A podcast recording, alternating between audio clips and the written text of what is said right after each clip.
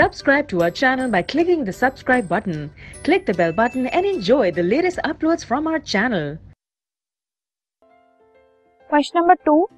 Element X forms a chloride with the formula X C L two इस फॉर्मूले से एक क्लोराइड बनाता है एलिमेंट एक्स ठीक है?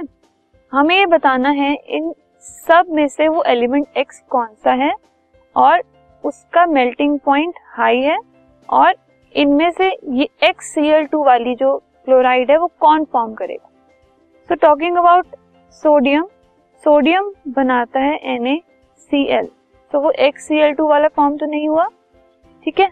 Magnesium forms M G C L two तो magnesium is the correct answer aluminium और सिलिकन ये भी X C L two type की जो क्लोराइड है, वो नहीं बनाते. एल्यूमिनियम एयर सी एल थ्री फॉर्म करता है। ठीक है? So magnesium is the one जो M G C L two मतलब की एक्स टाइप की क्लोराइड फॉर्म करता है।